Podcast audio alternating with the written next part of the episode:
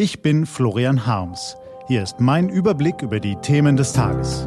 T-Online-Tagesanbruch, was heute wichtig ist. Montag, 29. Juli 2019. Teure Flüge, günstige Bahnfahrten und ein gefakter Instagram-Account. Heute vom stellvertretenden Chefredakteur Florian Wiechert. Gelesen von Christian Eichler.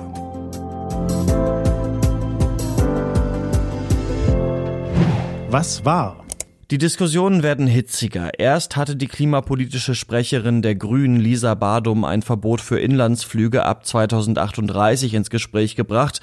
In einem Autorenpapier aus der Bundestagsfraktion der Grünen hieß es zuletzt, man wolle Flüge bis 2035 zumindest überflüssig machen, indem man den Ausbau des Schienenverkehrs der Bahn subventioniere.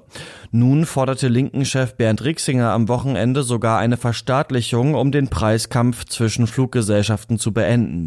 Die Idee nannte CSU-Generalsekretär Markus Blume gruselig, die DDR 2.0 scheine durch. Das Ziel aller Beteiligten scheint auch durch, weniger fliegen, den CO2-Ausstoß verringern, den Klimazielen näher kommen. Aber wie? Zielführender klangen die Vorschläge von Bayerns Ministerpräsident Markus Söder in der Welt am Sonntag.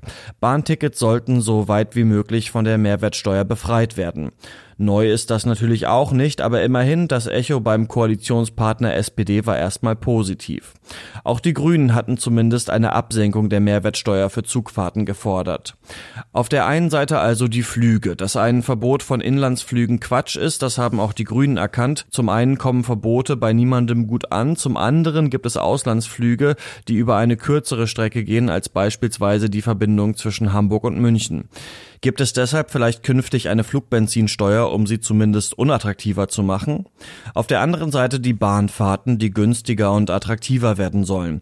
Bereits Ende vergangener Woche hatte Bundesverkehrsminister Andreas Scheuer verkündet, dass eine neue Leistungs- und Finanzierungsvereinbarung zwischen dem Bund und der Bahn für die kommenden 10 Jahre ein Gesamtvolumen von rund 86 Milliarden Euro vorsieht, also deutlich mehr Geld als bisher. Alles für ein leistungsfähiges, hochwertiges Schienennetz. Doch das löst nicht automatisch die Probleme. Für weitere Schienen mitten in den Ballungszentren der Innenstädte müssen so viele Hürden überwunden werden, dass es eher Jahrzehnte dauert als Jahre, um die angepeilten Strecken wirklich ausgebaut zu bekommen. Eine Modernisierung der vorhandenen Schienen wird kaum ausreichen. Die Bahn wird sich auf allen Ebenen verbessern müssen, um zum unangefochtenen Hauptverkehrsmittel in Deutschland zu werden. Es gilt, Probleme wie Verspätung und Zugausfälle irgendwie in den Griff zu bekommen.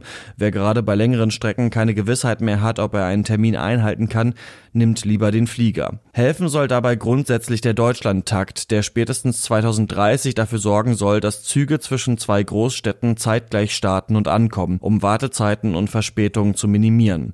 Die Umstellung kostet und dauert, aber sie ist wichtig. Was steht an?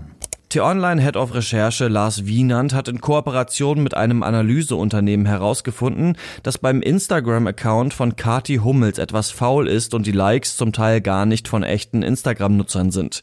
Die Fotos bekommen verzögert unvermittelt Massen an Likes, die nicht zu erklären sind. Mehr dazu auf t-online.de.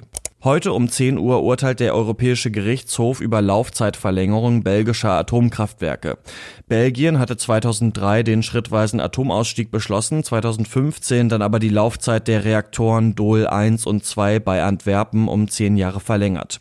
Umweltschützer klagten, weil die Verlängerung ohne Umweltprüfung oder Beteiligung der Öffentlichkeit vollzogen worden sei. Heute geht es um die Rechtmäßigkeit der Verlängerung.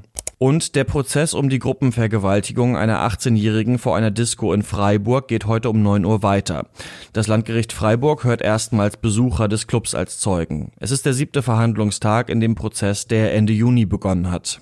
Das war der T-Online-Tagesanbruch vom 29. Juli 2019. Den Podcast gibt's auch auf Spotify. Einfach nach Tagesanbruch suchen und folgen. Kommen Sie gut in die neue Woche. Ihr Florian Harms.